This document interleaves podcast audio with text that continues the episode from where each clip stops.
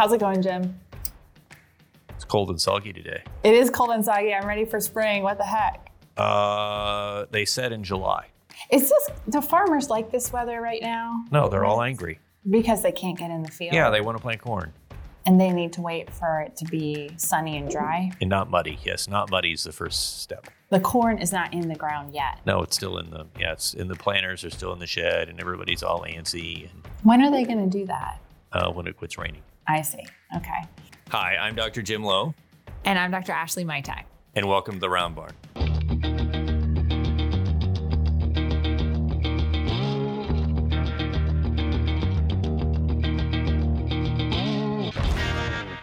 We have a guest here today. I'm looking at him. Who I know is it's our second guest. We're like we're on a So roll. I mean, we're, we get people that agree to talk to us. I can't believe it. It's the sad part. We don't have to pay them, do we? I don't know. I mean, I think I know. We could probably get him to appear with what do you what do you like to eat? You like beef, probably a steak, like a good steak dinner. Some potatoes. Oh, so you're like a meat and potatoes guy. You're not a kale guy. No. No, no kale. I bet I could make him some crispy kale. I could convert him with my not. crispy kale. Coconut oil crispy kale, like I'll get you. Don't you worry. That will be your payment for today. So we are lucky. We, have- are? Yeah, we have Dr. Ben Blair with us today. Woo! Hello, Ben. Hello, how are you? Ben, and he's like physically in the room. We're not even doing this virtually. Like this is he's big time. here, here. Yeah, I'm drove all the super way here for this. Yes. Yeah, when when our uh, team texted me, "Hey, can you make time on Friday?" I was like, "Well, I don't know. Like, probably not for Jim." And then they're like, "Well, Ben's here," and I was like, sure. I'm I see coming. where I see where "I'm I'm at. coming." So, So- who, go go for it. You introduce him. Well, I don't know if I'm going to introduce him. I mean, Ben is Ben. And this so, is true. So Ben is a veterinarian, and Ben is an engineer, and Ben has finished his PhD. Ben's a lot of things. Yeah, he's a lot of things, and he's a farmer, so he's very nervous about planting corn. You're Yes. a farmer too. I didn't know that. Yep. Yeah, he's very nervous about that. But that's not what we're here to talk about today. We're here to talk about Ben's project. And, you know, we talk about disease on this a lot. I know you don't do disease, but I do disease. And so Ben did disease. I mean, not like personally, like we, you know, but he worked on pig disease, which is different than his own personal diseases. But he he worked on really trying to understand how we might move disease around in pigs in this country. So we've talked about ASF before. African swine fever. Yep. Are you proud of me? I know that. Yeah, it's uh, you, you got hope, Ash. You got hope. I know. Um, I'm doing good here. but so we talked about we had this question and we got uh, our friends at the SHIC to fund us, so the Swine Health Information Center to fund us, and really answer the question: How might we move ASF around? Where are the spots? And so that was a big chunk of Ben's thesis. And so I thought it'd be good if Ben would join us and talk a little bit about what we learned and maybe how we learned it, because those are always adventures from grad school, uh, and how he co opted people to do his work for him. So we can talk about that. And come to think of it, you know, if you really want to get Ben here, all you have to do is make him a rhubarb pie. Oh, you like rhubarb? Big rhubarb fan. Okay. Yeah. And this is, I vaguely remember some history book. This could be wrong. I'm really pulling here. Isn't rhubarb deadly if you eat it raw? I think if you eat the leaves, The Oh, if you leaves. the The- I yeah. think there was something. That's in one of toxicology the- class. Actually, that's not a history. Which I also probably didn't do Yeah. great in. Okay. Um, okay, so rhubarb pie noted. Yes. Can do that. Now the problem is you don't want me to cook it because I just know how to cook frozen pizza, but I can get you one from the store for next time. Or we can hire one mate. We could do that. Yeah. Is that in the budget? You're the boss man. Uh, we'll have to ask Holly. We can figure it out. Okay, so Ben, tell us tell us what you did. What was this? Uh, what was this whole investigation about? yeah. So what we want, like you said, uh, we wanted to look at different avenues that disease could spread in the swine industry, um, and really tap into some of those unknown avenues. Um, one being the marketing channels. So, what's a marketing channel? Because Ashley just gave me that look, like, what the hell? Yep. So a marketing channel would be I like how he can read my face. would be um, how we move animals from either well from farm to a slaughter facility. So going from live to product. So how does that happen for cull sows in the United States? Right? Well, how does that happen to different? Because we got different kinds of pigs we harvest, right? So we've got regular market pigs that we make pork chops out of. Yep. So the regular market pigs are pretty simple. Most of those move direct, just straight from the farm, straight to their final destination, which is the slaughter plant.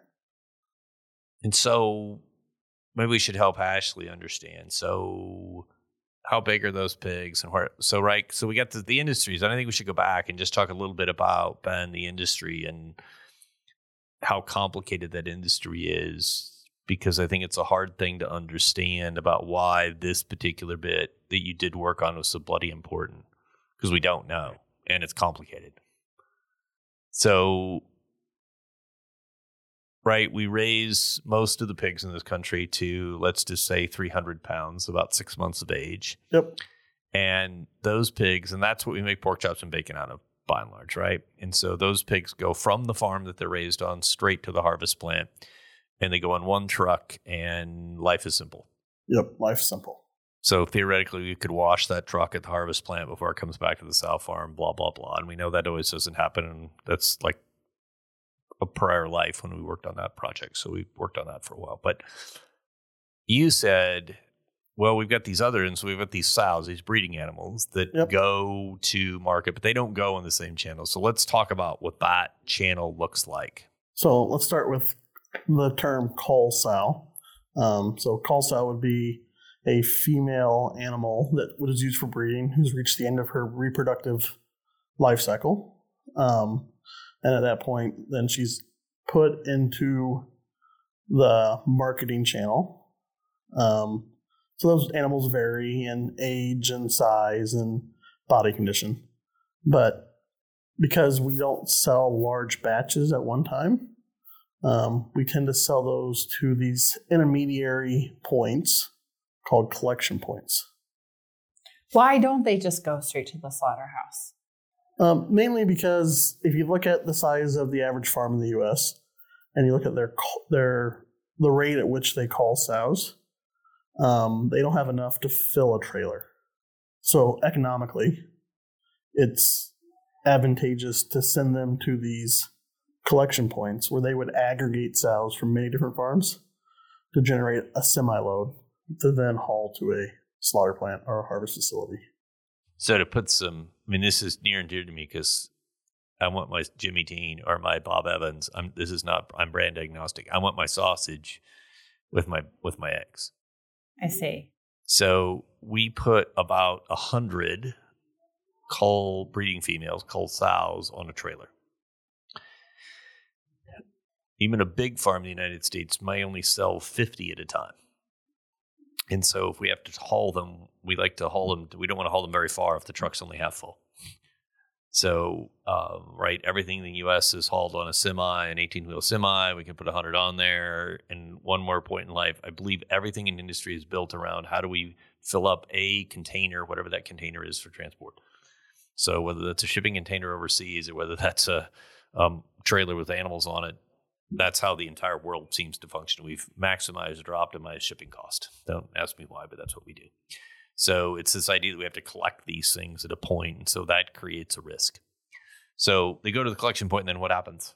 Well, what was previously thought, or at least colloquially thought, was that they would go from collection point and then straight on to the harvest facility.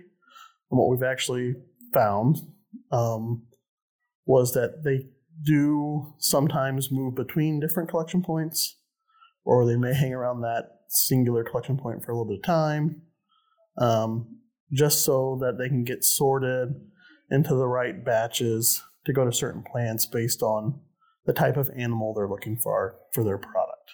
So, do you go to these for this research project? Did you go to these collection points with your big cup of coffee and just sit there and watch the different girl pigs come in and out? And you're like, oh, that one stayed here a week. This one stayed here a month. How do you figure this out? No, we didn't. Um, so it's a good question. We didn't go to collection points. So the collection point is kind of a a mystery to us at this point, still to today. Um, we know they go there, but the records within that middle part of that marketing channel are incomplete or difficult to get a hands on. The word you're looking for is non-existent. They're not all non-existent. just some of them. So, so what we actually did is we started at the end, and so one thing you need to know about these sows is they all are identified by what they call a premise ID tag. Okay. So those premise ID tags have a seven-digit unique code, which tells us where their farm of origin is. Is this a tag on their ear? Yep, it's an ear tag. So tag on their ear. And, And- go ahead. go- sorry. So what we did is actually those tags are used by USDA and APHIS um, in conjunction with some samples they take for surveillance. So they actually collected those tags, and then So- we just recollected them from them for this project. So I think as to your question, right? So you're familiar with chipping dogs. So right, so if I've got that right, we put a little chip underneath their skin. And that chip is a radio frequency tag. It's a unique identifier for that dog. So we can trace the dog, right?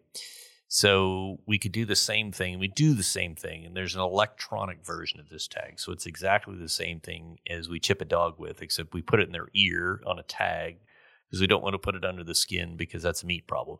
Because we're going Because to eat you don't like having a microchip in your sausage in the morning. That's exactly. I don't eat microchips in my sausage. I, if I did, I would be very well identified. Now, there, for some reason, I what comes to mind is ear notching in pigs. They don't do that anymore. Uh, no, we stopped that. by Wasn't way. there some secret code? It was Oh, like, it is. A, oh, yeah. like it's a- Morse code, like a triangle is a two or something. I don't. yeah. No, no, it's very good. No, we we don't do that um, because a it's hard to read. It's not very specific, and it was never farm specific. So that was a way. And so it's- we've moved away from ear notching. Now there's still some show pigs that are ear notched, but by and large, we don't notch pigs' ears.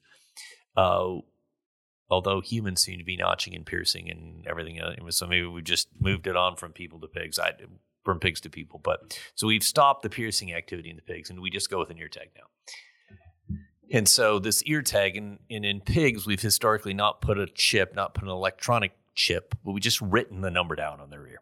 So it's a piece of plastic that looks like an earring. It's an earring for pigs, and it's got this code on it that or a sign that you have to apply for, and every premise in the U.S. has one. So the the state governments and there's a national database and yada yada yada. So we've got this unique identifier, and so the swine industry said we're going to put it in every salver.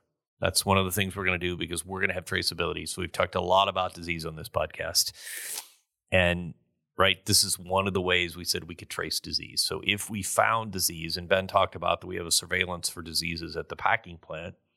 So one of the things we do to surveil mm-hmm. disease is that we take samples from animals at slaughter because it's super convenient. They're all at one spot and make sure that they're free of disease. So all of our major diseases in the US, that's a key part of our surveillance. So Ben just said, hey, can we co opt this system to understand what's happening? This was already going on. So uh, um, USDA, uh, APHIS Veterinary Services, who does all of our surveillance, it's a lot of acronyms. I just like use. I must. I've been at the university too long. When you just start spewing acronyms and use. So the Department of Agriculture and Veterinary Plant Animal Plant Health Inspection Service and Veterinary That's Service APHIS. APHIS and veterinary services within that has this ongoing surveillance program. So Ben worked with some of our relationships, some of our colleagues there, and said, "Hey, would you just send us those tags?" So do you? Is it like Christmas? They arrive in a box, and you're like, Uh, five thousand yeah. ear tags. Does it smell like pigs when you Christmas open is a strong word. Um, it does because the tags aren't clean when we get them. So It doesn't smell like Christmas or pigs. It smells rotten. yeah. Does it? So Okay. these pig these tags would have been collected randomly out of a s out of one of these plants. Um, they're all tagged in a bag that says that these come from plant A. Um, on this date. yeah, on this date, and we get them. So the but the tags are still covered in. There's some hair and there's some blood and feces, and then they just arrive. And then in July. yeah, they would arrive in the middle of the summer to the university, and whoever got them would call me right away and say, "Please come and get these." because it smells so bad. yeah, on the and, and the box right would get soggy and kind of start falling Ah. apart. And You know, just think about a moving box, literally like a moving box full of now. You just- fermenting stuff. like on your um, holster. because you seemed like the type of guy that has like you know you're a kind of a cowboy guy, right? You you probably have all the pocket knife on you right now or something. Did you have like a bottle of Febreze? I did not. No. Actually, actually, it's a good point though. So we did drag in quite a few students because Oh no! I, I didn't really want to do it. And we were talking, when we're talking about collecting tags, we're not talking about a small number. I mean, we had nearly 18,000 ear tags we collected from seven different plants over six different months. Eighteen thousand. Yeah. That's a lot of ear tags. And so the first step in their process to help with the smell so they could stand it was you would take the tags and dump them in a box or a bucket that had bleach and then some kind of floor cleaner just to get the smell away. I see. Notice again that I have no idea how this process worked because I was going to say, well, I didn't. I used to him be do I used to be a graduate student, but mm, faculty doesn't don't do these also, kind of projects. it was it was frowned upon to do this at the school, and so we did it in my front yard. So is all your grass dead? Uh, there is a dead spot in my lawn to this day. Yes, that is true. Awesome. It's about a six foot circle. The science. sacrifices you made for research. I love it. Yeah. All right, so you wash these tags off, and then what do you do? Well, so like I said, they all have that seven digit ID And this seven digit ID is unique to the facility, to the farm. Yep, not the pig. not the pig. Some of them, some of them would have an additional identification number for the pig, um, but all we really cared about at this point, for the most part, were those farm IDs. I see. Um, then we also knew where they came from, and we knew which day. So we just collected all that information off the tag, off of every tag, put it in a nice spreadsheet, and then we figured out w- where those farms were located. So then we could tell where that pig started at and where it ended at. And so that was our first step in this whole process. So what'd you learn? What was the big take home punchline? Well, from that from that bit, we learned these pigs do not enter these slaughter facilities from any kind of regional basis. And what I mean by that, um, so if you had a plant for, let's say, in Illinois, they don't just buy pigs from Illinois. They're buying pigs from 20 different states, all over the U.S. So this marketing channel, this cull sow marketing channel, we determine that it is national as in that these pigs are moving large distances to enter this facility. And why does that matter? Well, because if you think about in terms of disease, um, that means if we have disease in Oklahoma, we could move that disease over many states through these animals moving to these slaughter facilities. So was this? Uh, it sounds like this was an area of pig transit that was not fully understood before you took this project on. Yeah. So I don't think there was any project, to my knowledge, at this scale or this topic prior to this. I mean, there was a lot of industry knowledge of like, eh, it might be scary, but let's not look at it. Um, so we kind of jumped into it. I, I think that having been in the industry, it was, well, this is real scary. Let's not look at it. Yeah.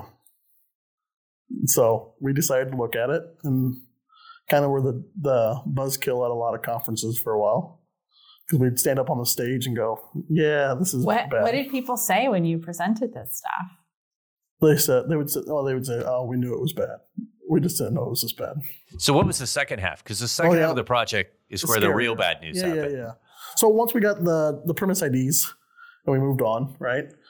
We go back to those individual sow IDs that were on some tags, and so we collected all those, and then we sent them to um, people who agreed to find those sows in their record. So we know what farms they belong to, right? And so we knew some of those farms, and we said, "Hey, would you be willing to tell us when you sold that sow off of your farm?" And so we had about 6,000 of those sows, then recorded a date that they sold those animals. Um, so we could see how long those sows were in that marketing channel from the time they left the farm to the time they went to the slaughter plant. Okay, I've got a lot of questions. One is okay, I'm an anesthesiologist. Yes. I don't do computers and data like your brain does because you're an engineer. You're a, you're a unique creature, right? You're an engineer and you're a veterinarian and you're a farmer. Unique's the most polite way to say Unique. it. But yes, yeah, I like that.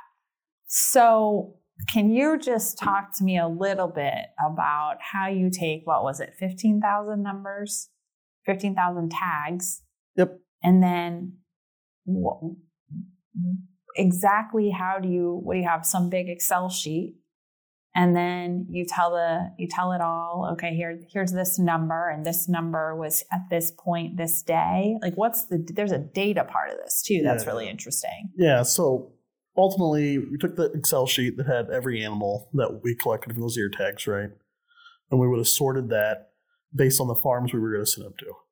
So if you had a farm and we had pigs from your farm in our data set, we would sort that and send you those animals and say, hey, can you please give us a date that you sold these pigs?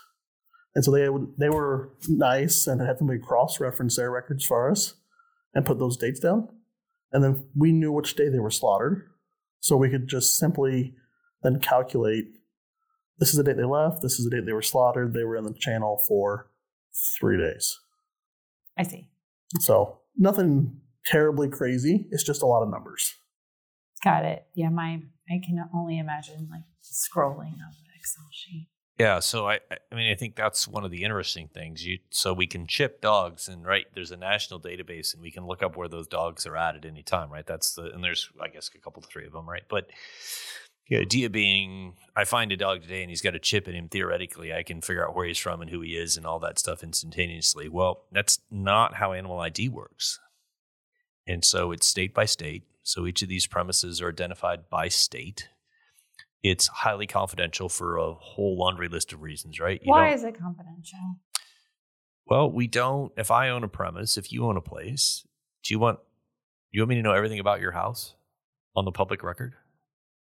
I mean, there's a lot of Cheerios on my floor right now in Okay. the kitchen, and yeah. But every time somebody comes and goes, do you want to know that? Because if we track these animals in and out, we're basically saying who's coming and going from my house. And so, rightfully so, producers aren't real keen on sharing that much information. And then the other important part of, of the animal health program in the United States is in the United States itself, right? It's a we have a federal form of government.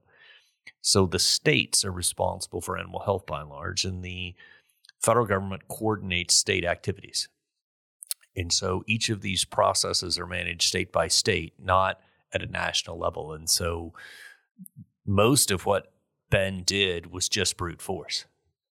It, it- there wasn't a tremendous amount of fancy math. There was a tremendous amount of looking stuff up and calling people and just doing the kind of dogged groundwork to figure out where we're at. Now, could this all be automated? I think both of us would say absolutely. If we put the chip in the ear like we put in the back of a dog and we put scanners in and out of all these locations, we could have done this in uh, uh, five minutes, and I'm not exaggerating. At much higher levels, right? Yes. Much, much more animals. Many more animals, a lot more accuracy, no time.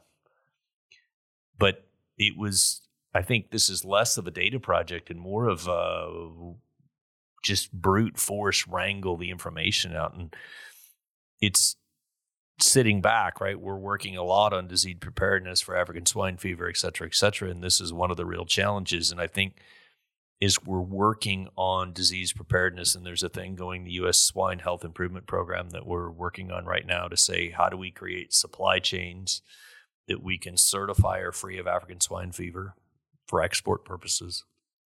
How do we put standardized biosecurity across all of the premises in the US and how do we make sure that we're working with our federal partners? And that's a again a USDA a federal state producer organization together sanctioned by USDA but I think the take home out of Ben's project was the group looked at that and said well we're going to ignore the cull sow thing for now like eh, it's too complicated even after you did your project, yeah Even after. Yep. I, I would have thought it would have been the inspiration for future So interventions or it was like you know how we said previously. We said that before we did this project, people said, "Oh, I know that's real bad, so we're going to ignore it, or we don't want to think about it."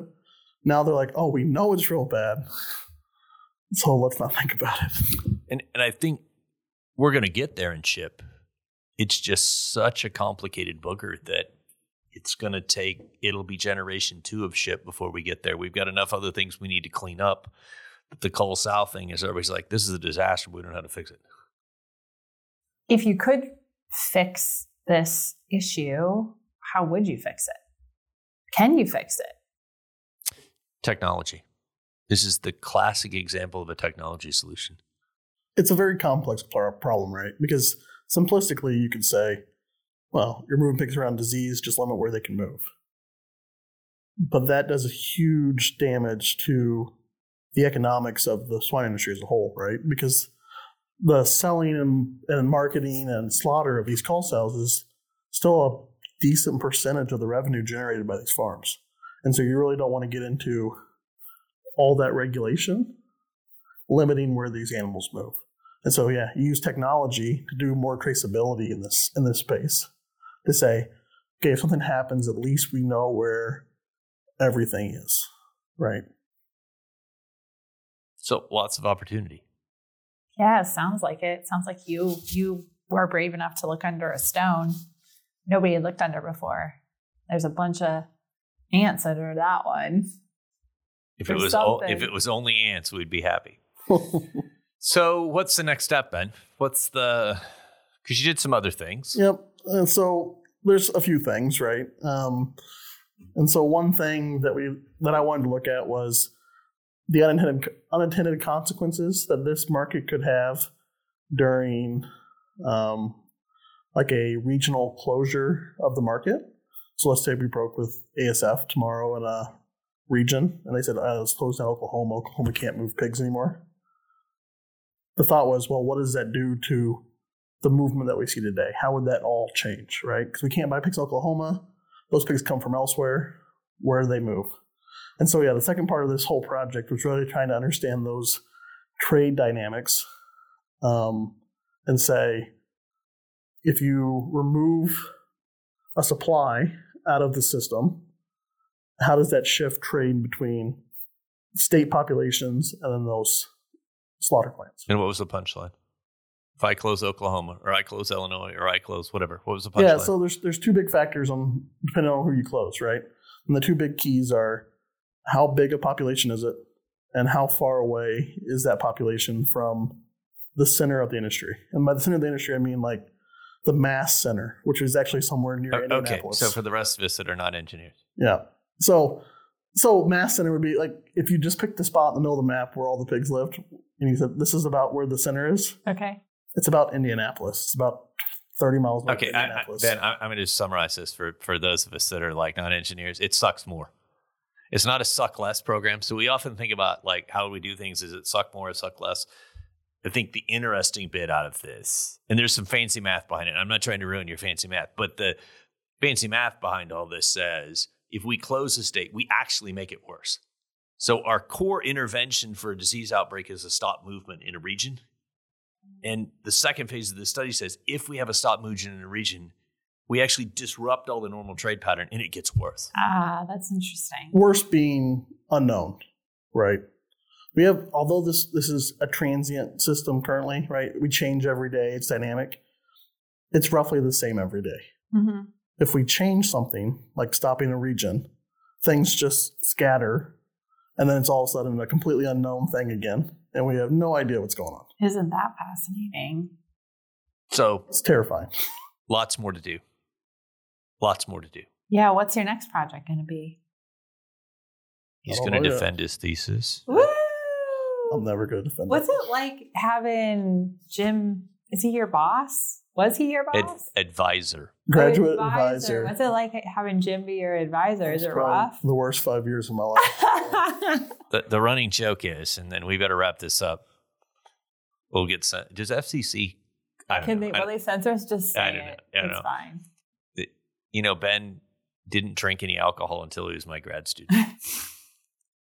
That's one of my proudest accomplishments, I think. Maybe not. I don't know. Well, I appreciate you because uh, I don't have, uh, I don't really like statistics, but I had to do some statistics stuff. And Ben had an office not very far from me a few years ago. And so I'd have to go knock on his door and He get it done. I, I, I ask him my crazy stats questions, which I thought we were going to take forever to solve. And he's like, Ashley, you just go do this.